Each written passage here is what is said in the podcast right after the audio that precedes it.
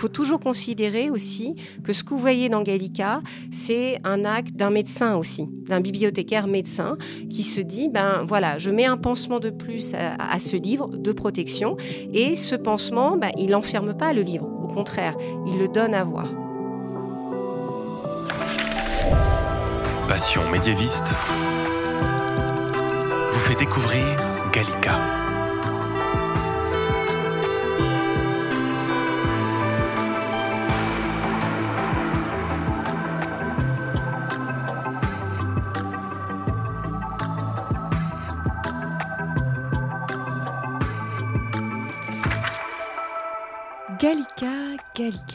Ce mot vous dit peut-être quelque chose.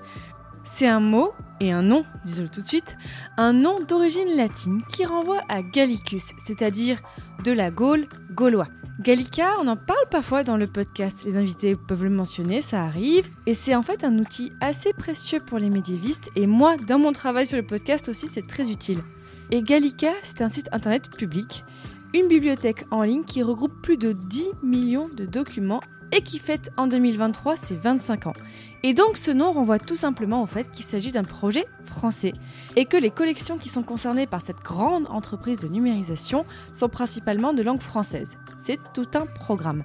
Je m'appelle Fanny Cohen-Moreau et aujourd'hui, dans cet épisode hors série du podcast Passion médiéviste, je vous propose une sorte de visite virtuelle dans l'univers virtuel aussi de Gallica pour vous faire découvrir son histoire, son fonctionnement, ses liens avec le Moyen Âge, pour vous faire visiter un centre de numérisation des archives dans la deuxième partie de l'épisode et surtout pour vous faire comprendre comment, vous, qui que vous soyez, vous pouvez utiliser Gallica pour en apprendre plus sur le Moyen Âge, mais pas que.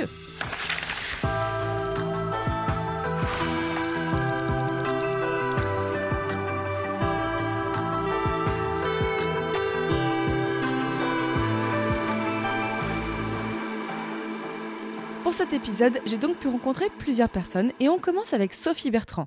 Alors, je suis Sophie Bertrand et donc je suis euh, chef du service coopération numérique et Gallica. Je l'ai rencontrée à Paris, dans un bureau de la bibliothèque François Mitterrand. Cet immense bâtiment en forme de quatre livres ouverts debout, situé dans le sud-est de Paris, dans le 13e arrondissement. Sophie Bertrand sera notre invitée fil rouge de l'épisode. Et déjà je vous propose de l'écouter dans cette première partie, vous parler de Gallica, l'histoire de cette bibliothèque numérique et ses principales missions.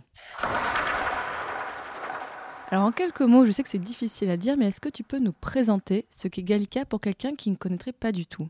Une malle de grand-mère. C'est ça qu'il faut retenir. Voilà. Gallica, c'est une malle de grand-mère sur le web, c'est-à-dire que vous trouvez à peu près 10 millions, alors je vais dire de documents, mais ça peut être euh, des objets numérisés, des livres, des images, de la presse, etc., qui relèvent du domaine public. Alors du domaine public, ça veut dire que le droit d'auteur n'est plus en vigueur. Ça veut dire que vous pouvez utiliser gratuitement et librement chaque document que vous voyez, donc le télécharger, le lire, l'utiliser tout simplement. Et pourquoi c'est une malle de grand-mère? Parce que parfois vous allez chercher quelque chose de très précis dans le grenier et vous allez tomber sur le fameux chapeau de paille que vous cherchez. Et puis parfois, bah, vous allez euh, découvrir autre chose et vous allez en être très content. Et ça résume parfaitement ce qu'est Gallica. Et depuis quand Gallica existe Avec quel but s'est lancé Gallica à l'époque? Alors Gallica, il s'est lancé avec un projet architectural qui sont les quatre tours que vous voyez à Tolbiac, qui est donc dans un arrondissement de Paris qui est le 13e arrondissement, qui donne sur la Seine.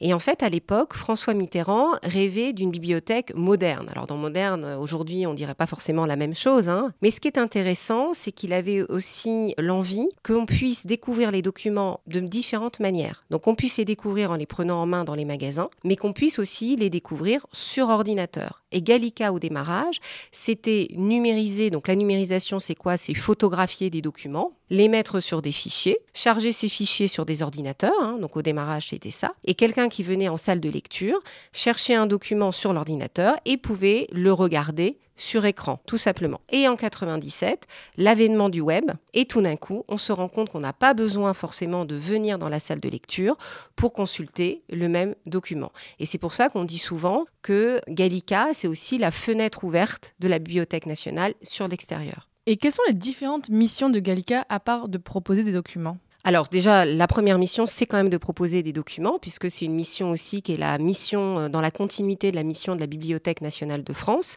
Mais c'est quels documents C'est des documents qui relèvent du dépôt légal. Alors le dépôt légal, c'est quoi? C'est un décret qui date de François Ier et il s'agit de collecter, conserver tout document qui est publié et édité en France. Donc d'avoir un regard, en fin de compte, siècle après siècle, sur la créativité française, la culture française. Donc Gallica, quand on dit ben, il propose des documents, quand je vous explique un peu le rôle de la Bibliothèque nationale de France, vous voyez que c'est une continuité. Donc au démarrage, Gallica, ça permet de consulter les documents et c'est aussi la visibilité d'un processus de conservation, puisque pour conserver les ouvrages, alors on les met dans des magasins euh, très spécifiques, avec, euh, alors il y a eu des, émissions hein, de ton podcast qui l'expliquaient, avec un rapport de température, euh, d'hydrométrie, etc. Donc ça, c'est conserver les documents physiques dans des endroits spécifiques, et c'est aussi créer des duplications techniques. Des duplications techniques, c'est cet acte de photographie et la numérisation pour que ce soit des fichiers et on se dit si on a un fichier, eh ben on consulte moins le document, donc on le préserve. Donc il faut toujours considérer aussi que ce que vous voyez dans Gallica, c'est un acte d'un médecin aussi, d'un bibliothécaire médecin qui se dit ben voilà, je mets un pansement de plus à, ce livre de protection et ce pansement, ben, il n'enferme pas le livre, au contraire, il le donne à voir. D'ailleurs, pour en savoir plus sur comment les documents sont conservés dans les centres d'archives, vous pouvez écouter l'épisode auquel Sophie Bertrand fait référence, enregistré à la bibliothèque de l'Arsenal, où Louisa Torres vous faisait notamment écouter des livres d'heures du Moyen Âge. Et justement, écoutons Sophie Bertrand vous expliquer le processus de sélection pour que ces merveilles arrivent à votre disposition sur Gallica.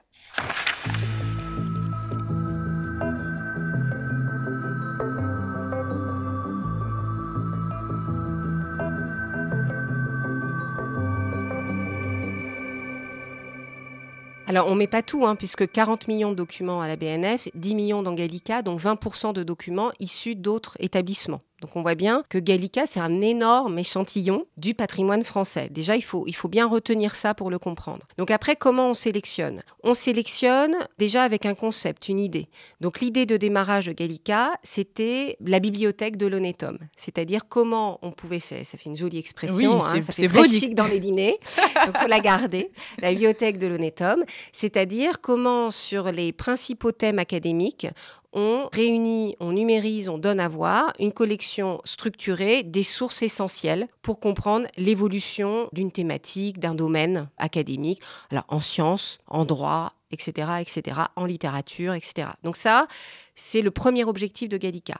Ensuite, il y a ce qu'on appelle des pondérations. Par exemple, on va choisir des livres qui sont euh, utiles intellectuellement pour constituer la collection, mais on va dire qu'ils ne sont pas numérisables, c'est-à-dire qu'ils sont trop fragiles pour être manipulés à, la numérisation. C'est ce qu'on appelle le principe de désélection. Donc Gallica, c'est aussi un gruyère avec les trous. Voilà. Donc le fromage est bon parce qu'il y a aussi des trous dans le gruyère. Et ensuite, il y a aussi de la matière qui est née du dialogue avec les usagers. Donc par exemple, des chercheurs qui vont dire bah voilà, moi je constitue un corpus, mais il y a des manques, des lacunes. Il faudrait numériser tel ou tel document. Enfin, il y a aussi bah, les pépettes, l'argent. voilà, parce que ça c'est quand même aussi le nerf de la guerre.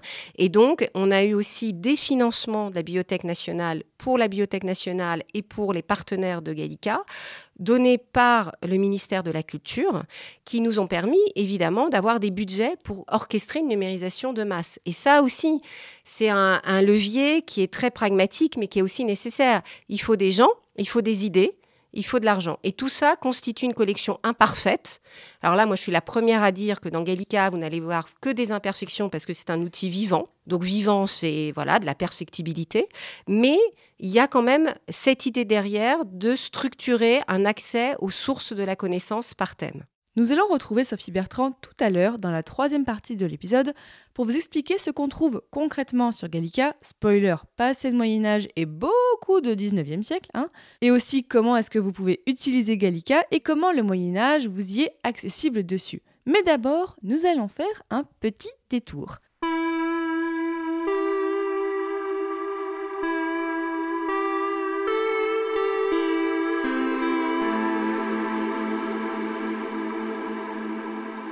Savez peut-être, mais dans Passion médiéviste, j'aime bien vous proposer des immersions sonores dans le format hors les murs, comme par exemple on a fait avec Louisa Torres à la bibliothèque de l'Arsenal, mais aussi par exemple au Marais Salant de Guérande. Eh bien, après avoir parlé avec Sophie Bertrand du processus de numérisation, je vous emmène dans un de ces centres de numérisation de la Bibliothèque nationale de France, le Centre Richelieu à Paris.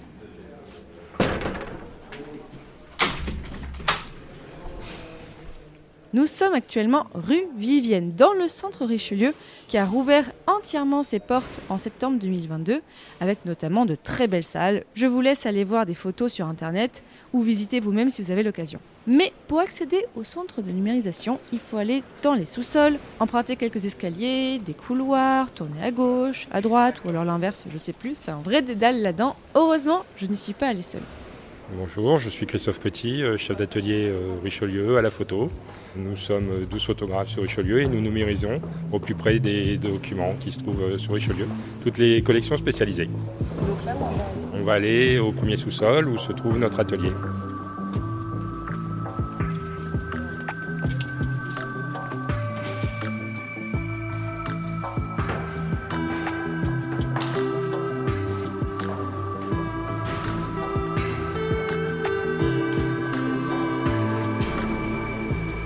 Va littéralement dans les entrailles en fait. Il y a encore deux niveaux, deux ou trois niveaux en dessous. Le dernier niveau que je connais, c'est des caves. On pouvait aller du coup à la musique qui était en face en passant par le sous-sol. Et on peut, on peut aller aussi à la Des centres de numérisation pour Gallica, il y en a plusieurs en France. Ils ne sont pas ouverts au public en général. Et je trouvais intéressant dans cet épisode de vous faire entendre et rencontrer une partie des humains qui sont derrière les documents que vous serez peut-être amenés à contempler sur Gallica et de comprendre leur travail et leurs méthodes nécessaires pour numériser les documents. D'ailleurs, pour ce moment de l'épisode et donc la visite, je vous suggère d'écouter dans un lieu calme ou avec un bon casque pour bien profiter de l'immersion sonore. Et justement, Christophe Petit commence la visite par présenter les différents postes de ce centre, par exemple des appareils pour numériser des documents, et on parle un petit peu technique. On commence ici par. euh, c'est un, appa- un appareil aussi euh, comme euh, je trouve à 100, avec aspiration. Et puis on met euh, nos films ici. hein. Et puis ça. voilà. Pour photographier euh, en ouverture partielle hein, les documents. Voilà, comme ça. Et nous avons euh, des appareils euh, de deux types pour la numérisation des documents en ouverture partielle, ce qui permet de ne pas ouvrir le livre euh, à 180 degrés, et des appareils comme à côté où nous faisons euh, des mises à plat, des photos du coup de documents euh, à 180 degrés. C'est le département et puis le, livre lui-même qui décide hein, de l'ouverture ou non. On a les conservateurs qui mettent des indications sur les bons et qui nous disent ben, attention, ouverture partielle ou, alors avec précaution à pleine ouverture. Ici, nous travaillons avec des dos phase one qui font 150 millions de pixels. Une image fait 450 mégas et on peut faire plusieurs images euh, sur un même document quand il est très grand et les assembler et puis on peut avoir des, images au maximum de, quelques gigas. Ici, nous avons euh, deux types de matériel encore en ouverture partielle avec deux appareils photo et on numérise euh, le, livre en deux pages images simultanément. Donc ça permet de garder aussi l'ouverture partielle sur le document. Donc on a Adris qui travaille sur ce poste. Et là en fait ça fait, permet de numériser des documents qui sont pas forcément très très grands. Là en fait on a à peu près un peu plus que A4, c'est ça? Oui, c'est ça, un petit peu plus petit. De toute façon, on est limité, euh, comme on numérise à 400 dpi, on est limité euh, par la taille euh, des appareils qui sont quand même 36 mégas, mais c'est pas 100 150 comme à côté. Mais euh, 400 dpi, c'est 90% de notre production, et les trois quarts de nos documents rentrent là-dessus. Oui, c'est les, les documents qui sont plutôt 19e, 20e qui correspondent à ce genre de format. Oui, ou même les manuscrits. euh, là, euh, Driss, c'est sur un oriental. Est-ce que vous pouvez nous en parler? Bonjour. Bonjour. Mon prénom est Driss, je suis opérateur de numérisation, donc je prends en charge des documents, des manuscrits aussi. La plupart des manuscrits, parce que les, les manuscrits, généralement, on ne peut pas les mettre à plat. Ce que disait Christophe, une ouverture, euh, vous voyez celui-ci par exemple, on a même du mal à l'ouvrir. Donc d'où l'intérêt de, hop, d'utiliser ce genre de poste qui permet de ne pas trop abîmer le document, tout simplement. Même pas du tout, normalement. et voilà, hop. Vous avez combien de pages à... Là, bah, j'ai à peu près 200, 260 pages. Il y a le côté euh, client, qu'on livre le, le PDF que je vais vous montrer. Hop. Donc ça, c'est mon logiciel d'acquisition, on va dire, Capture One. Et ça, c'est la commande client, un PDF de, bah, de- de- de l'ensemble du document, en fait. Et quand vous numérisez, par exemple, à quoi vous faites attention? Bah, Je fais attention déjà de ne pas l'abîmer, c'est la- vraiment la priorité. Ensuite, je fais attention d'avoir toutes les informations du document, c'est important. Donc celui-là, il est assez simple, parce qu'on a pas mal de marge. Malheureusement, tous les documents ne sont pas comme ça. Enfin là, euh, on voit que le, le folio est bien, euh, bien isolé. C'est pas pour chaque page, mais on met euh, des, des feuilles blanches autour euh, pour que le, le document soit bien présentable. Il y a aussi toute une partie post-production, c'est-à-dire euh, cadrage, parce que là, vous avez le, le- on va dire le produit, le PDF fini. hein. Oui, vous recadrez à chaque fois pour que ça soit bien. Et aussi une- de la chromie, c'est-à-dire au niveau de la couleur, de faire attention par rapport aux deux feuillets, qu'ils soient, bien équilibrés, propre bien sûr, euh, se rapprocher de l'original. Notre but euh, au département est principalement commercial, hein, mais on a aussi euh, une seconde mission qui est euh, ah, d'archives et de mise sur Gallica.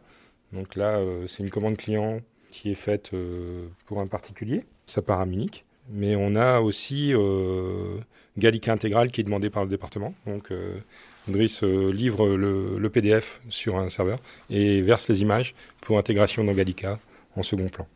On continue la visite. Christophe Petit présente les autres postes de numérisation avec notamment différentes tailles pour numériser les grands formats comme les cartes. Aussi qui numérise sur, sur un appareil aussi euh, en ouverture partielle où c'est plus grand. Là c'est euh, double c'est double à 3 plus. Et ici une numérisation euh, avec euh, scanner à déplacement. Et justement, en parlant de documents un petit peu hors format, nous rencontrons une nouvelle guide dans ce centre de numérisation qui a la particularité d'avoir beaucoup de bracelets au poignet, dont vous allez peut-être les entendre cliqueter dans l'interview. Je suis Céline Neuenschwander, je suis photographe euh, au sein de l'atelier Richelieu. Et là, on est dans une salle qui est plutôt dédiée à la numérisation. Donc ça va être plutôt euh, des grands documents, puisque là, on a un poste à plat grand document, ou alors des documents qui seront numérisés en deux pages, euh, comme Christophe vous l'a expliqué tout à l'heure. Alors pour le coup, on n'est pas forcément dans un lieu où moi je travaille. Donc c'est pour ça que je vous proposais d'aller visiter un lieu dans lequel je travaille plus régulièrement, puisque je m'occupe dans l'atelier plutôt de la photographie des objets ou de la macrophotographie des petits objets type bijoux ou euh, monnaies et médailles. Je fais aussi euh, plutôt quand je fais de la numérisation, enfin ce qu'on appelle de la numérisation, ça va être de la repro sur des postes debout avec de l'or, euh, de manuscrits anciens, d'enluminures, de choses comme ça. Je fais aussi un peu de tirage, tirage d'art et de, de l'objet en général, plutôt de l'objet en général. euh. On est un atelier à Richelieu où on a à peu près une dizaine de photographes, donc c'est pas un atelier immense. Il est un peu plus petit que celui de Tolbiac, je crois. On est tous assez polyvalents, on fait tous beaucoup de choses, même si on se spécialise tous un petit peu sur les choses qui nous plaisent le plus ou là où on est le plus à l'aise en fait. Et je fais aussi dans l'atelier beaucoup de partiels, c'est-à-dire quand les clients demandent quelques pages euh, d'un manuscrit ou quelques pages de musique ou voilà. Donc ça, je le fais et comme ça, c'est livré assez rapidement et ça se fait euh, debout assez facilement parce que c'est quand même des postes qui ont, qui ont une pénibilité lourde, qui font beaucoup de bruit. Voilà. Parce qu'en fait, c'est un système de guillotine et d'aspiration. Donc en fait, on pose le manuscrit euh, sur la guillotine, on la descend et la page, elle est aspirée contre le, le plan fixe qui nous permet de faire une repro quasi parfaite. Et donc ce système, bah, forcément, n'abîme pas les Ce documents. système n'abîme pas les documents, il les respecte. On fait bien attention. On a des systèmes de coulisses partout pour pas tirer sur les reliures, pour pas abîmer les pages. Et on a un système d'aspiration contrôlé en fonction de l'épaisseur des pages. Donc si on est sur des pages très fines de journaux euh, qui tombent en miettes, on va mettre une aspiration euh, très douce. Et sur des pages de manuscrits euh, comme de la peau ou du velin ou des choses comme ça, là on va une aspiration plus costaud pour bien plaquer la page. Ce que je trouve intéressant aussi, c'est que là, depuis tout à l'heure, tout ce qu'on a vu, c'est que c'est au milieu d'autres bureaux. En fait, on pourrait imaginer des endroits très stériles, très attention. Mais en fait, finalement, non, vous manipulez les manuscrits. Bon, bien sûr pas. J'imagine certains manuscrits, on fait encore plus attention. Mais en fait, vous les manipulez comme ça, euh, vous les posez sur le bureau à côté de vous. C'est pas un endroit stérile, tout à fait. euh, on ne vous êtes pas isolé. Non, on n'est pas isolé, on fait quand même très attention, les manuscrits, enfin tous les objets qui arrivent dans l'atelier passent la nuit et dès qu'on est en dehors de la pièce au coffre-fort. Donc ça, ils sont jamais seuls. On essaye quand même quand on les pose sur une table de les manipuler avec douceur et on a une formation. On a une formation de manipulation des documents. Mais en effet, c'est jamais un endroit stérile. Ça peut nous arriver, si besoin, d'aller dans les magasins pour faire des photos de documents qui ne peuvent pas venir ici. Mais en général, pour les manuscrits classiques ou les documents classiques, on les photographie ici. Et on essaye qu'ils restent pas trop longtemps à, la lumière et pas trop longtemps dans l'atelier, du mieux qu'on puisse faire en fait. Céline Eyenchander nous amène ensuite dans une autre salle, à côté, dans un autre studio photo du centre Richelieu, où elle est en train de photographier un objet très petit et particulier, bon, produit bien avant le Moyen Âge, et elle continue de nous parler de son métier de photographe.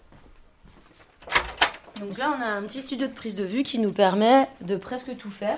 Donc on peut faire aussi bien des grands objets en, volume que des objets qu'on va poser sur une table, puisque tout est modulable. Et là, quand même, une grosse partie de notre travail, donc c'est la macrophotographie.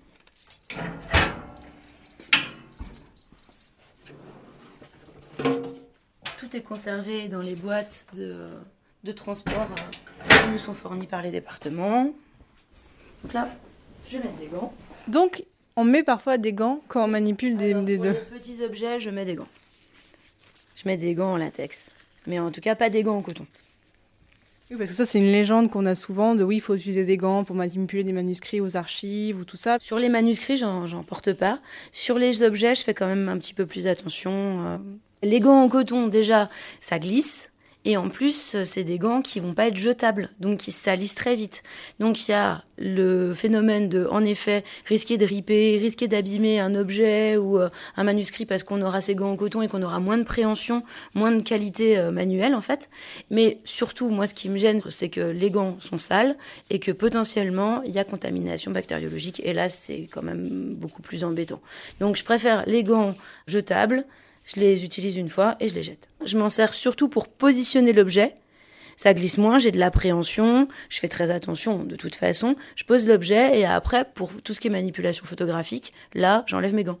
Donc là, c'est le camé 182 du département des monnaies et médailles. C'est un camé qui représente un griffon, un griffon qui lutte contre un serpent. C'est un camé entre 1er siècle avant Jésus-Christ et 1er siècle. Vous voulez me dire que là, le, le petit objet qu'on a là, il a 2000 ans? Oui, c'est pour ça que j'ai pas droit à l'erreur en fait. oui, oui, ça m'étonne même pas en fait moi, mais ça peut être très particulier. Je, je sais jamais exactement même. Enfin voilà, il faut être conservateur, il faut avoir l'œil pour reconnaître bien les choses, savoir euh, dater un objet. Moi, j'en suis absolument pas capable. hein. Le prendre en photo, oui, mais le dater, non. Donc je vais souvent, quand ça m'intéresse, voir sur la, les- le catalogue des médailles antiques pour dater les objets que, que je photographie. Là, on voit que sur le catalogue, il est déjà pris en photo. Alors pourquoi Alors, vous devez le reprendre en photo Il est pris en photo, mais il est pris en photo de façon assez empirique. C'est-à-dire qu'il n'y a pas de photos de très bonne qualité. Et nous, maintenant, on fait quand même des photos qui sont de meilleure qualité avec une résolution beaucoup plus supérieure aux photos qui avaient été faites. D'ailleurs, quand on le voit là, on voit que bon. Et là, en plus, il vient d'être à nouveau restauré. Donc, je le reprends en photo, en fait. Et là, il va pouvoir aller, en fonction de la volonté de- du conservateur, sur euh, Gallica ou sur Iris, en fonction, euh, enfin, sur la banque d'images, en fonction de ce qu'on va me demander.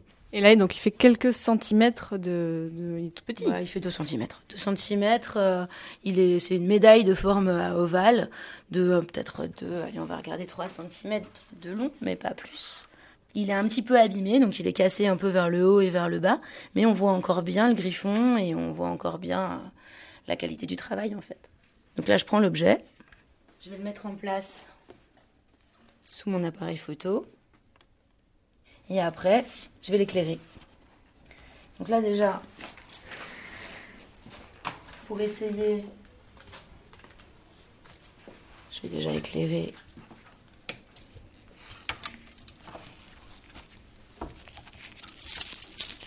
Et après voilà, ça c'est un travail de photographe, d'éclairage d'objets. Et depuis combien de temps est-ce que vous faites ce travail? Est-ce que vous avez vu des évolutions peut-être dans la façon de travailler, de numériser le document? Ah bah oui, en fait, euh, moi ça fait à peu près 20 ans que je suis à la BNF et j'ai toujours été photographe. Donc je suis arrivée à la BNF, les ateliers étaient encore en argentique. Ah oui. Oui. Donc euh, oui, j'ai vu quand même une sacrée évolution. Après, le, le, type de documents qu'on photographie sont toujours les mêmes. C'est juste vraiment nous qui avons évolué dans notre métier. Moi, j'ai fait des études de photojournalisme et j'ai fait mes études en argentique. Donc, du coup, quand je suis arrivée ici, j'étais dans ma zone de confort. Et je suis passée vraiment au numérique en travaillant, donc j'ai appris sur le tas et on s'est formé ici, on a eu des formations, on a eu plein de choses et le passage au numérique s'est fait euh, comme ça et j'ai du mal même à me rappeler que finalement j'ai pas fait mes études en numérique c'est devenu presque tellement naturel que et puis des évolutions de normes aussi. C'était des fois un peu empirique, on on savait pas trop où on archivait. Il y a eu vraiment des, des, choses qui ont été mises en place pour que les catalogues soient bien rangés, que quand il y a eu l'apparition de Gallica, il y a maintenant la banque d'images, donc oui, il y a eu quand même beaucoup de, choses qui ont été mises en place pour toute la sauvegarde et la conservation, qui normalement n'est pas notre fonction première, puisqu'on est quand même un service plutôt à vocation commerciale. On n'est pas le service de conservation, mais on a quand même une obligation de, conserver les images qu'on fait et de bien le faire et, pour euh, qu'elles soient mises à disposition euh, des gens. Euh. Et sur Gallica, c'est quand même le monde entier, donc c'est quand même super chouette. Et ça, c'est vrai que c'est quand même assez gratifiant pour notre travail. J'ai travaillé sur une exposition sur les miniatures flamandes, qui était vraiment très très chouette parce que bah, je connaissais les enluminures plus classiques, des latins, des grecs. Et là, il y a eu une grande exposition sur les miniatures flamandes, des miniatures avec des couleurs incroyables, avec des fois difficiles à reproduire en photo. Tellement les oranges étaient vifs, tellement les pigments utilisés étaient encore en très bon état de conservation. Il a fallu travailler, enfin, vraiment travailler les couleurs, se poser des questions de colorimétrie pour vraiment avoir un rendu parfait des enluminures euh, et des miniatures flamandes. Enfin voilà, de, faire briller les ors sans qu'ils brillent trop. Donc euh, pour mettre en valeur, parce qu'une repro, c'est plat. Par essence, c'est plat. Et d'ailleurs, c'est fait à plat avec un éclairage 45 degrés classique. Donc en fait, on fait quelque chose qui est à l'identique de ce qu'on voit, mais s'il y a des choses qui brillent, ça se voit pas. Donc là, l'idée, c'est de mettre un éclairage en réflexion pour faire briller les ors. Mais il faut pas les faire briller trop pour pas qu'on voit que ça ou que ça brûle l'image. Donc il y a tout un travail sur euh, les brillances des ors. Et ça, dans les manuscrits médiévaux, il y a énormément d'or. Et souvent, on les trouve encore en très bon, en très bon état dans les fonds de la bibliothèque. Même s'ils sont abîmés, il faut savoir les mettre en valeur. Sur le Moyen Âge, il y a beaucoup de très belles reliures et on en a beaucoup euh, à la bibliothèque qui sont des reliures euh, avec euh, des, bijoux, avec de l'or, avec pareil des choses comme ça. Et ça, c'est de la prise de vue objet pour les mettre en valeur en fait. Et pour aller plus loin sur le travail de numérisation, j'ai demandé à Céline Eyenchander comment est-ce qu'elle imaginait le futur de son métier de photographe, quelles évolutions pourraient être possibles dans quelques années pour la numérisation des documents d'archives, et sa réponse m'a fascinée. Alors là, on en parle depuis un petit moment dans l'atelier. Je suis pas sûre que ça se fasse tout de suite parce que le coût est faramineux et phénoménal et qu'on pense plutôt essayer de trouver des systèmes pour mutualiser euh, ces procédés. Mais là, en fait, l'avenir, ça va être peut-être la prise de vue multispectrale. Ici, dans l'atelier, on fait des prises de vue ultraviolet et infrarouge, ce qui permet de pouvoir euh, trouver ce qui a écrit. Alors, par exemple, pour les palimpsestes, pouvoir aller sous euh, ce qui a été écrit, réécrit et ré-réécrit. Donc ça, on le fait, mais on le fait quand même. Alors voilà, par exemple pour les ultraviolets, moi je vais bombarder une page d'ultraviolet, je vais prendre en photo d'une certaine manière avec des filtres. Euh. Et pour les infrarouges, je vais faire beaucoup chauffer mes lampes pour amener euh, plein d'ondes infrarouges et après, pareil, à travers un filtre, je vais faire des photos. Mais il existe des procédés qu'on appelle multispectrales qui font des dizaines de prises de vue sur toutes les couches du spectre. C'est hyper intéressant, c'est hyper complexe. On en parlait il y a pas très très longtemps euh, avec euh, Patrick Bramoulet, qui est le responsable de ce service, et qui disait que les, le décryptage des photos de multispectral, il faut presque être ingénieur pour euh, comprendre les images et savoir les décrypter. Mais je pense que c'est quand même un des procédés qui va le plus évoluer dans notre métier. C'est vraiment la prise de vue scientifique en fait. Et là, ça pourra peut-être en prendre encore plus de choses sur les archives en fait, de faire ces prises-là. Ah, je pense que c'est sûr qu'on va apprendre plein de choses dès que le multispectral va se développer. Et il y a une vraie demande des chercheurs, une vraie demande justement même des médiévistes. Mais c'est un matériel qui est extrêmement cher et pour l'instant on n'a pas les budgets. Mais c'est des procédés qui m'intéressent euh, beaucoup. Maintenant que vous avez compris comment un document arrive sur Gallica après son processus de sélection et de numérisation, parlons concrètement de ce qu'on trouve dans cette malle de grand-mère et retrouvons Sophie Bertrand qui va vous en dire plus.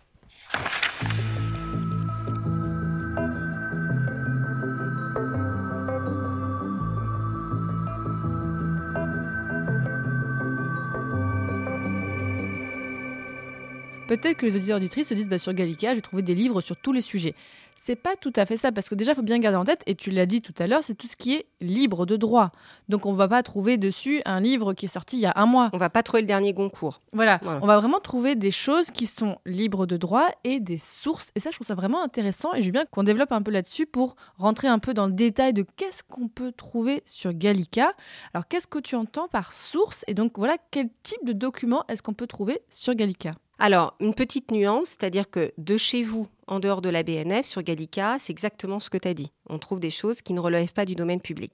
Quand tu vas en salle de lecture, tu as un Gallica avec des documents contemporains, donc soumis au droit d'auteur, au nom du dépôt légal. Mais il faut que tu te déplaces dans les emprises de la BNF. Sur la notion des sources, alors qu'est-ce qu'on trouve? Déjà, on trouve une pluralité de types de documents.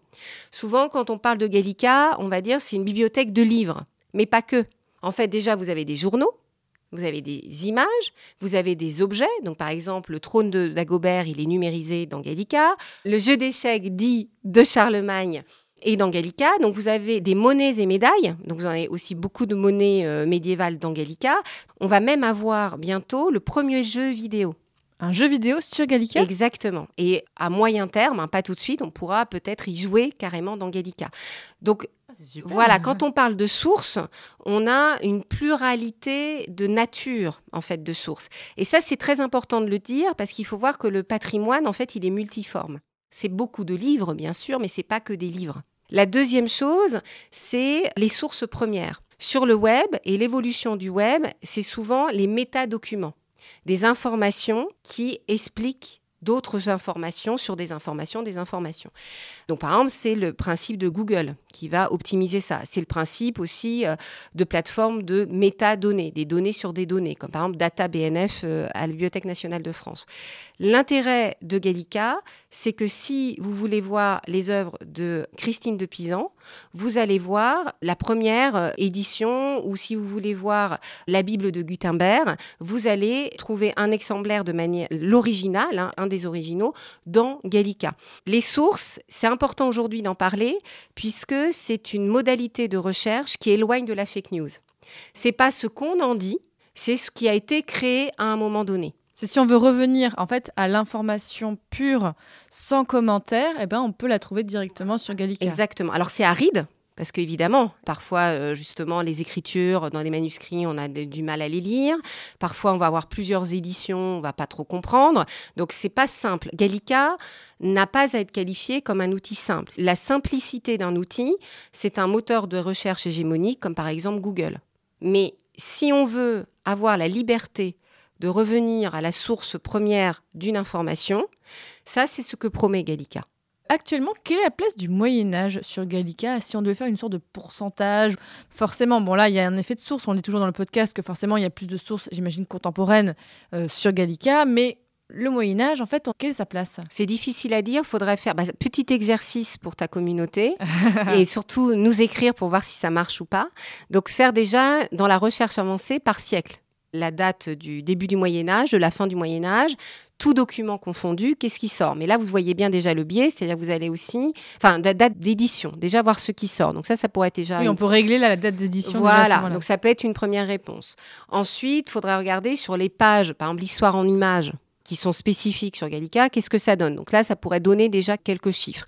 Gallica, ce qu'on y trouve majoritairement, c'est du 19e siècle mais vraiment majoritairement.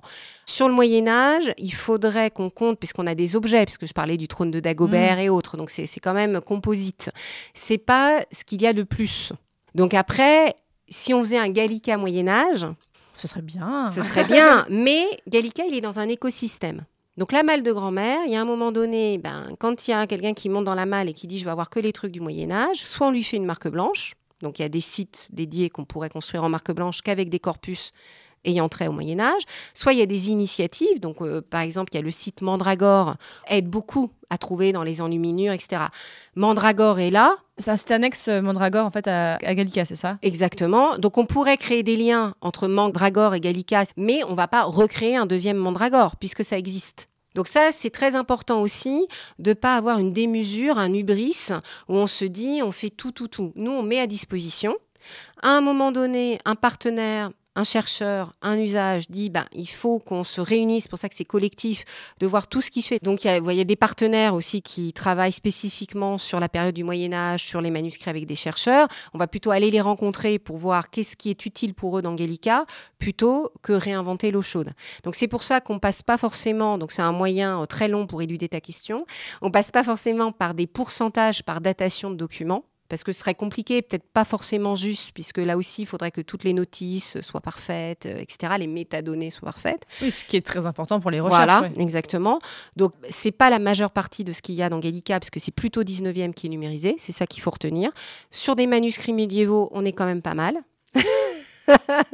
on se positionne quand même pas mal sur les manuscrits carolingiens, sur les reconstitutions de bibliothèques royales, sur les monnaies. Et donc, il faut vraiment une dextérité de la recherche dans Gallica. Bah d'ailleurs, j'ai bien qu'on parle de ça. Est-ce qu'il y a des thématiques spécifiques liées au Moyen Âge qui sont mises en avant d'une façon ou d'une autre sur Gallica, si on veut s'intéresser un peu plus au Moyen Âge? Alors, on appelle ça les pages de sélection. Les pages de sélection, ce sont des, des pages thématiques, pour faire vite, où il y a un travail de bibliothécaire, donc c'est un travail de longue haleine. On va réunir des documents pour parler d'un thème ou d'une période historique. Donc par exemple, dans l'histoire par l'image, vous avez un chapitre qui est consacré au Moyen Âge. Ensuite, vous avez dans l'histoire de la littérature un chapitre bah, d'édition de textes médiévaux, de trouvères ou autres. Vous avez aussi dans les fameux Gallica vous conseille, si vous rentrez des noms de rois, vous allez trouver aussi des éléments. Après, vous avez des travaux qui sont issus de chercheurs qui vont par exemple travailler à la reconstitution de la bibliothèque de Charles V. Donc là, c'est les chercheurs qui vont travailler de leur côté dans un labo de recherche en utilisant des documents de Gallica. C'est d'ailleurs dans ce cadre-là qu'ils vont toquer par Mhm. mail ou en vrai en disant Eh oh, là, il manque des numérisations, donc euh, vous nous numérisez ça qu'on puisse travailler. Et par leur savoir, par ce travail aussi euh, bah, de sachant, hein, tout simplement, on va pouvoir développer dans Gallica bah, la bibliothèque reconstituée avec les inventaires de Charles V. Donc en fait, il y a plein de manières de travailler toujours de manière collective et concertée, c'est un peu l'ADN de Gallica, pour se dire on va mettre en avant ça. Et c'est comme ça que petit à petit, au fil de l'eau quand même, on a des pages spécifiques, des fonctionnalités spécifiques qui concernent directement les documents relatant le Moyen Âge ou créés au Moyen Âge. On voit aussi en fait dans Gallica un peu des échos de l'actualité qu'il peut y avoir à la BNF. Notamment, j'ai vu qu'il y a toute une thématique sur les mérovingiens Mhm. sur le site de Gallica. Tout à fait. Évidemment, quand on a une exposition en cours, ça va être l'occasion de numériser des documents qui concernent cette exposition pour des questions de conservation d'abord, et pour que l'on puisse valoriser sur Gallica en même temps que l'exposition, bah, sur le même thème. Et d'ailleurs, je lance un appel. Si chercheurs médiévistes, lycéens, tous ceux qui euh, écoutaient ce podcast, à un moment donné, vous avez besoin d'une formation un peu spécifique où on ne passe que par des documents ayant trait au Moyen Âge, écrivez-le nous et on organisera euh, avec Fanny. Oh, ce serait Voilà, bien euh, voilà, on fera un crossover, euh, Fanny Gallica, formation pour découvrir le Moyen Âge. Oh bah oui, moi je dis oui. Hein. Hein, c'est pas mal ça, c'est pas mal. Oh mais oui, ça serait Voilà. Parce que justement, c'était ce que j'allais te demander aussi, c'est en fait si quelqu'un qui nous écoute, par exemple un professeur ou une professeure qui, bah, quand on étudie actuellement le Moyen Âge, c'est plutôt en cinquième et c'est en seconde, en fait, les professeurs pourraient imaginer des ateliers à faire avec les élèves par rapport à Gallica. Au pour contraire, le Moyen Âge. on est friand, on est friand. Donc après, il faut voir comment on le fait, l'optimiser, etc. Mais euh, c'est vous qui savez ce que vous voulez dans Gallica. Donc après, nous, on peut vous dire possible, on vous dira pas impossible, on dira possible maintenant, possible dans un peu plus longtemps, possible dans un peu plus, plus, plus longtemps. On a besoin de savoir, un professeur qui dise, bah voilà, moi je vais pas mettre mes élèves de cinquième direct sur Gallica parce que là ils vont fuir de la classe, on peut comprendre. Je parlais de l'aridité, hein, et c'est vrai. Mais en soi, ça peut être intéressant parce que souvent, on voit que les adolescents aujourd'hui ont beaucoup de mal à, à s'emparer des outils ordinateurs parce qu'ils sont plus habitués au téléphone. Donc, l'ordinateur est plus compliqué d'accès pour eux. Ça pourrait être une bonne façon pour eux de faire découvrir plus Internet via l'ordinateur, d'utiliser Gallica. Exactement. Et puis après, il y a des moyens ludiques. Donc, par exemple, on peut faire des chasses au trésor. Comment trouver le trône de Dagobert Et on fait tout un petit jeu de questions où ils finissent par trouver le trône de Dagobert. Voilà. Et aussi, on peut trouver, alors ça, je trouve ça vraiment intéressant, on en parlera un peu plus après, mais déjà, il y a une recherche par image. Alors moi, personnellement, pour Passion médiéviste, je m'en sers énormément. Donc, c'est ça que j'aime bien aussi, c'est qu'on peut trouver des sources par différents types de recherches. Donc, vous avez la recherche simple de Gallica. Donc, si vous mettez, par exemple, Louis XI, Saint-Louis, vous allez avoir des, des listes de résultats. Vous avez aussi, on développe de plus en plus la recherche par image. Donc vous avez un outil qui s'appelle Gallica Pix qui permet en fait d'entrer un mot et vous allez avoir toutes les images, donc licorne, donc toutes les licornes qu'il va trouver. Donc là, c'est encore expérimental. hein. L'idée, euh, c'est que dans le futur, ce soit vraiment euh, très très utile. Et puis vous avez par type de document. Donc par exemple, sur les licornes, si vous voulez avoir que des images identifiées comme des images, donc pas forcément dans des livres, hein, dans un document, euh, voilà. Et à ce moment-là, vous avez par typologie documentaire, on dit en bibliothécaire, donc c'est-à-dire euh, on distingue les livres des images de la presse, hein, c'est tout simplement ça que ça veut dire. Donc à ce moment-là, vous avez des présélections. Ensuite, évidemment, le chercheur est là pour chercher. Et d'ailleurs, je pense qu'il aime ça, puisque voilà, une thèse, c'est long. Mais quand on vient sur Gallica, on peut aussi venir sur Gallica pour trouver vite. Parce que c'est aussi un usage d'aujourd'hui. On rentre quelque chose, on a envie d'avoir une réponse rapide.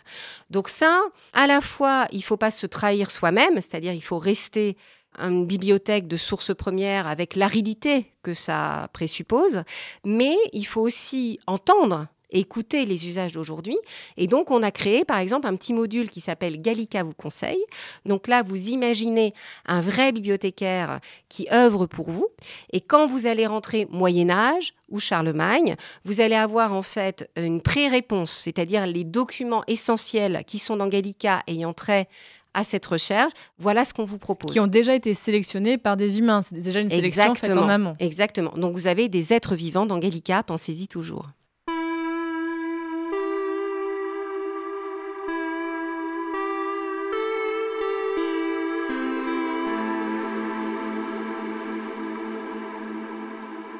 Auditeurs, auditrices, vous peut-être vous verrez que sur mon site passionmédiéviste.fr, je mets parfois des liens vers Gallica, j'en mets même très souvent parce que quand je mets un document sur le site, à chaque fois, c'est important pour moi de le sourcer. Donc quand ça vient de Gallica, souvent euh, je le mets, mais ça fait que parfois je vous renvoie vers des manuscrits et vous verrez que vous pourrez les lire. Mais alors, bien sûr, il faut savoir lire le français médiéval ou alors le latin médiéval. Bon, ça c'est encore autre chose, mais vous pourrez voir le document en détail devant vous avec les enluminures, avec les écritures. C'est assez, assez fort en fait de voir ça. Bon, bien sûr, on n'a pas la sensation du papier, on n'a pas la Non, du mais parchemin, mais voilà. Mais vous avez des livres d'heures qui sont absolument magnifiques.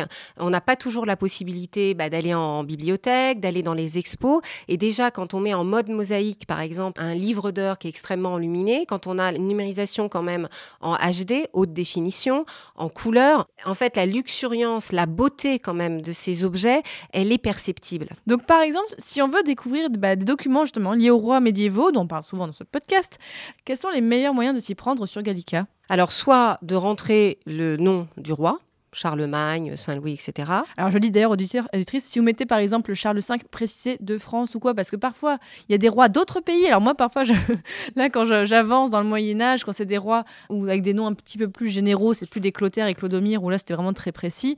Là, effectivement, il faut un petit peu préciser parfois aussi. soit d'aller alors plus avant dans la recherche avancée. Alors on a publié des tutoriels qui sont sur euh, YouTube et sur le site de la BNF qui vous aident vraiment dans la recherche avancée parce que quand on voit la recherche avancée la première fois, on peut avoir envie de fuir et de manger un cookie. Donc prenez toujours votre cookie parce que ça c'est bien, mais regardez le tuto, ça va vous aider. Et donc vous allez voir qu'il y a des choses plus fines qui vont vous aider à la pertinence de votre résultat. Donc par exemple, si vous voulez avoir des livres sur Charlemagne, vous allez par exemple préciser que c'est sur le sujet Charlemagne que vous voulez des choses. Par exemple, sur le sujet Christine de Pisan, alors que si vous voulez les œuvres de Christine de Pisan, vous allez choisir auteur Christine de Pisan. Donc c'est un détail, mais le diable ou Dieu est toujours dans les détails, ça dépend comment on le voit. Et donc ça, ça vous donne une liste de résultats beaucoup plus pertinente. Ça vous donne aussi une explicitation, une lisibilité de comment fonctionne un moteur de recherche. Parce ça, les moteurs hégémoniques, et c'est normal, parce qu'ils ont la puissance humaine, budgétaire et euh, technique de le faire, ils le cachent. Quand vous dans la recherche avancée, donc là, je parle pas forcément pour un chercheur euh, médiéviste, Oui, mais aussi pour un technophile. C'est amusant aussi de décrypter un peu la recherche avancée parce que vous voyez bien comment joue ce qu'on appelle le page ranking, c'est-à-dire les premières pages de résultats, comment elles se construisent. Donc, si on va chercher par exemple donc Charlemagne, on peut tomber sur quoi comme manuscrit par exemple?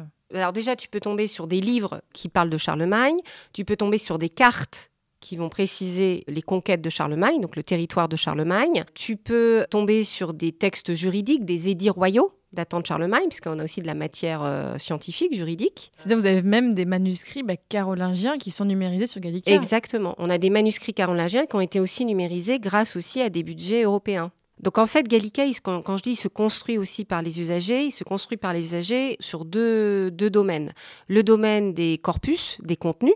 Donc un chercheur, un usager qui va dire, bah voilà, j'aurais besoin de tels documents. Donc là, on va essayer dans la politique de numérisation et dans la programmation de l'intégrer pour qu'il soit visible dans Gallica. Donc ça, chercheurs médiévistes du monde entier, voilà, portez votre voix. hein. Donc après, ça peut prendre du temps, mais en tout cas, on, on entend et on essaye de le programmer.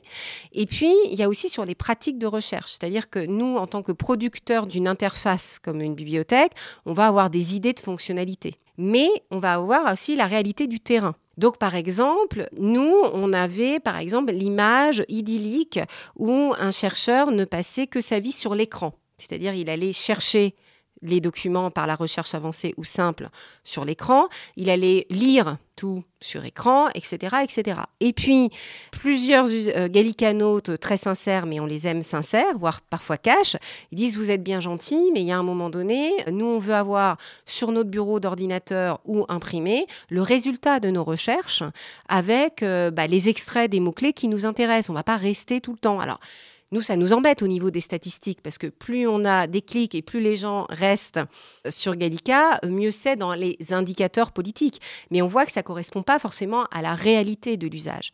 Et donc, euh, pousser un peu euh, dans les cordes euh, sur cette question, à un moment donné, on s'est dit, bah, il faut en fait comme un rapport de recherche. Et donc ça, ça a été intéressant puisque on s'est dit, bah, ça veut dire qu'il faut qu'il y ait un export de la liste de résultats qui soit facile, qui soit imprimable, qui soit en PDF pour que l'usager soit autonome de Gallica. Et là, il y a un pragmatisme qu'on ne peut avoir que si en fait on laisse la voix de la communauté des chercheurs ou des usagers de Gallica. Et donc, comment est-ce que vous discutez avec cette communauté? Alors on discute parce que déjà on a euh, ce qu'on appelle l'assistance Gallica qui est là aussi est un être vivant donc euh, POC euh, Pierre-Emmanuel hein, si tu m'écoutes qui tous les jours donc euh, répond au mail assistance Gallica qui peut porter sur plein de questions différentes.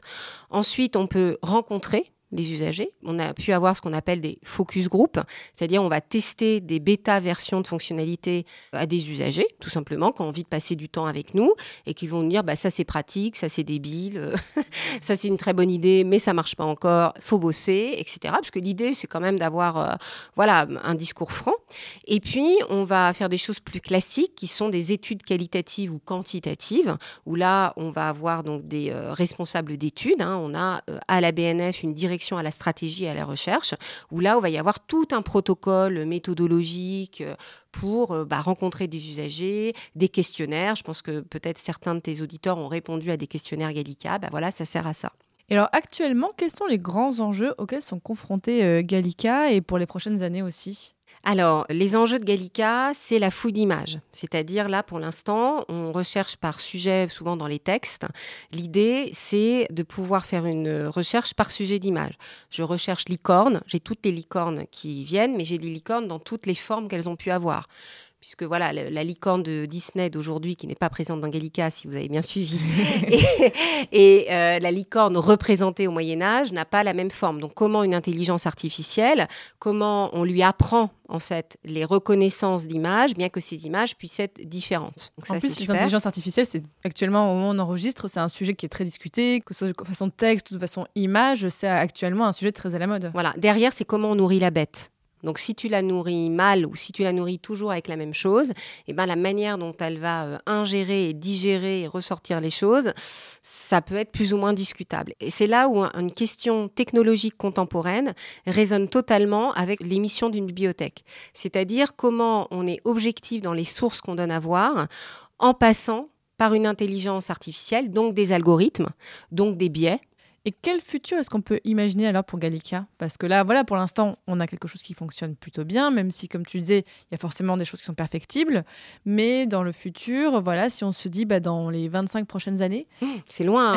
En, temps numérique, c'est très loin. hein. Oui, bien sûr, voilà, je ne te demande pas d'imaginer Internet dans 25 ans, parce que je, je pense que personne n'en serait capable, mais qu'est-ce qu'on pourrait, qu'est-ce qu'on pourrait imaginer? Alors, d'abord, il y a quelque chose de très euh, pragmatique, c'est la robustesse de l'outil. Déjà, soyons modestes, faisons que cet outil qui a 25 ans, dans les prochaines années, ben, existe toujours et su s'adapter et puisse absorber, ingérer toujours plus de documents. puisque c'est un peu l'idée, et toujours plus de fonctionnalités qui demandent aussi, euh, voilà, parce qu'on est aussi dans une éco-responsabilité numérique hein, qui est compliquée à voir avec bah, la robustesse de l'outil. Donc ça, c'est un enjeu majeur sur lequel on réfléchit. Ensuite, il faut que Gallica soit de plus en plus de l'argile c'est-à-dire qu'il puisse correspondre, il puisse être manipulable et puis transformé pour un chercheur médiéviste, mais pour aussi un lycéen qui fait euh, un expo sur les licornes, donc qu'il puisse avoir des accès faciles et des outils pour construire, euh, bah, si ça se trouve, euh, un avatar qui va présenter des licornes parce que ça l'amuse. Donc c'est vrai qu'on va travailler beaucoup avec l'action pédagogique pour essayer d'aider au mieux les prescripteurs de l'éducation nationale, donc s'adapter.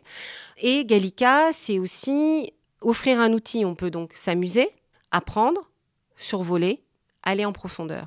Et ça, c'est déjà le futur. C'est très compliqué. Si on veut garder la rigueur de la source, la difficulté, la complexité, la diversité des documents qu'on y trouve, tout en donnant ces petites portes d'entrée qui sont en fait de la dissémination et de la réappropriation de contenus patrimoniaux, c'est compliqué. Donc oui, on va utiliser l'intelligence artificielle. Oui, on va regarder ce qui se fait chez d'autres acteurs dans les musées, ce qui se fait aussi chez des acteurs privés. Et on va encore plus et toujours écouter les usagers qui justement ont le droit de rêver, c'est-à-dire de nous dire un truc... Euh, voilà, donc par exemple, il y a des usagers qui nous disent, ben moi, je voudrais avoir quasiment une bibliothèque en 3D où en gros j'ai tous mes Christine de Pisan, euh, voilà, et puis je mets, je sais pas, euh, un casque 3D, je tire mon livre et euh, de, mon rayon dématérialisé et je lis. Donc là on dit oui d'accord, c'est cela oui, et en même temps on dit tiens, c'est-à-dire qu'il y a aussi une vision spatialisée en fait de la bibliothèque qui est derrière ça. Comment en rendre compte dans Gallica? Ça fait rêver. Mais moi déjà, voir des livres d'heures et autres manuscrits médiévaux sur Gallica, ça me fait déjà beaucoup rêver. Et juste avant de finir cet épisode, je voulais vous faire entendre encore un peu la voix de la photographe du centre de numérisation Céline Ehenchander sur le lien avec vous, le public. Dans ces bureaux, ben, vous n'avez pas de lien avec le public directement. Comment est-ce que vous pensez ce lien en fait, de pouvoir rendre accessible au plus grand nombre ces documents? Alors moi, je pense que c'est clairement une mission prioritaire du service public et euh, du ministère de la Culture de donner accès et donner la possibilité au plus grand nombre de personnes d'avoir accès aux trésors qu'on a ici. On a des trésors qui sont conservés, qui on peut pas les mettre en exposition n'importe comment. On a des conditions de conservation, mais ces trésors, ils appartiennent ils appartiennent aux gens. Alors oui, bien sûr que je pense que chaque conservateur a l'impression que ces trésors lui appartiennent, mais non, en fait, ces trésors, ils appartiennent aux gens. Ils appartiennent au peuple français, mais ils appartiennent aussi, ils appartiennent aux gens du monde entier. Et de pouvoir les mettre justement sur Gallica et de les mettre comme ça à disposition visible du monde entier, je trouve que c'est une mission importante pour moi du ministère de la Culture.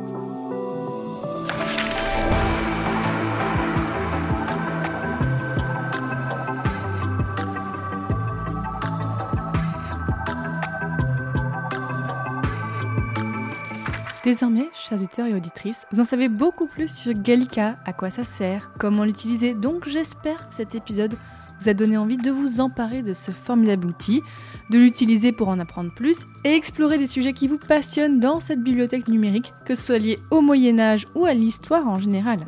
Donc merci encore à mes invités Sophie Bertrand, Christophe Petit et Céline Eyenchander et aux équipes de Gallica pour leur collaboration pour ce bel épisode à l'occasion des 25 ans de Gallica. Donc un épisode réalisé et produit avec le soutien technique et en partenariat avec la BNF, donc la Bibliothèque nationale de France. Bon, maintenant vous savez ce qu'il vous reste à faire. Sophie Bertrand vous a donné plusieurs défis dans ce podcast, donc à vous de les relever, ou alors essayez de trouver les œuvres que Céline Eyenchander a numérisées et partagez-moi ça sur les réseaux sociaux. Et si vous avez besoin d'aide, que vous galérez un petit peu, je vous ai mis quelques liens sur l'article qui accompagne ce podcast sur mon site passionmédiéviste.fr. Merci encore d'avoir écouté cet épisode. Je vous dis à très bientôt pour un prochain épisode de Passion médiéviste. Salut